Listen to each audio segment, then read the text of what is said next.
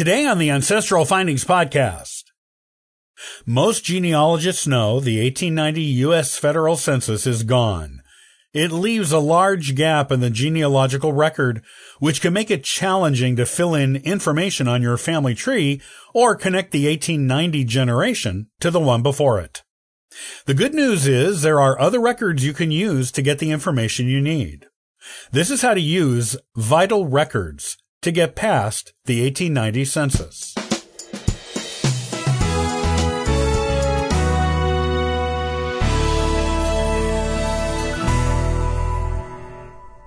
The 1890 U.S. federal census is gone, destroyed in a fire in the 1930s.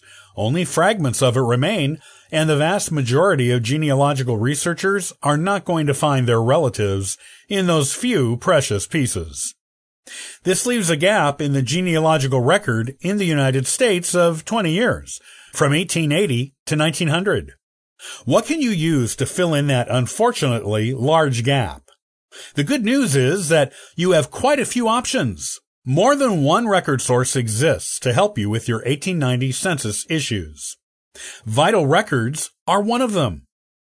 Most genealogists will have used vital records. They are invaluable for proving the dates of birth, death, and marriage of ancestors, as well as their places of birth, their full names, and the names of their parents, often but not always.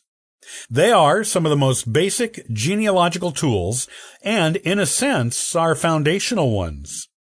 The proper use of vital records has assisted many new genealogists in getting their proverbial feet off the ground.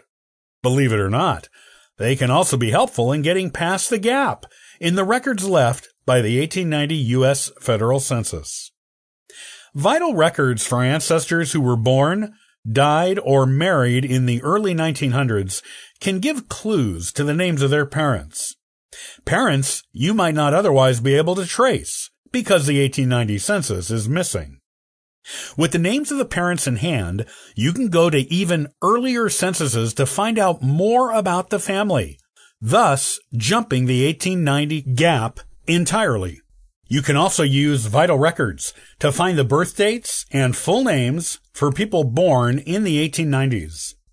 Most states were starting to require official vital records to be filed for births by the 1890s, though some states didn't start until later. If you have a first and last name, you can order the record and get the exact birth date and full name. Most states will do a multi-year search for you with just a name and a range of years. Just bear in mind, you will usually have to pay an extra fee for the search. It is worth it though when it produces results. The 1900 and 1910 U.S. federal censuses tell you how many children a woman has had and how many of them are still living at the time of the census. If you have the mother's name, you can ask the state's Department of Vital Records to do a search of the entire decade of the 1890s for children with that mother. You will need to know the city or town they lived in to be sure you get the right person's children.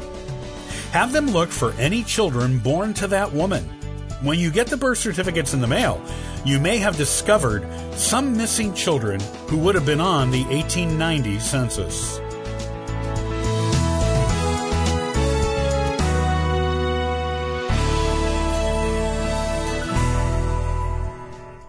Thanks for joining us today and subscribing to the Ancestral Findings podcast. Check out ancestralfindings.com for additional free genealogy resources and weekly giveaways. Okay, happy searching.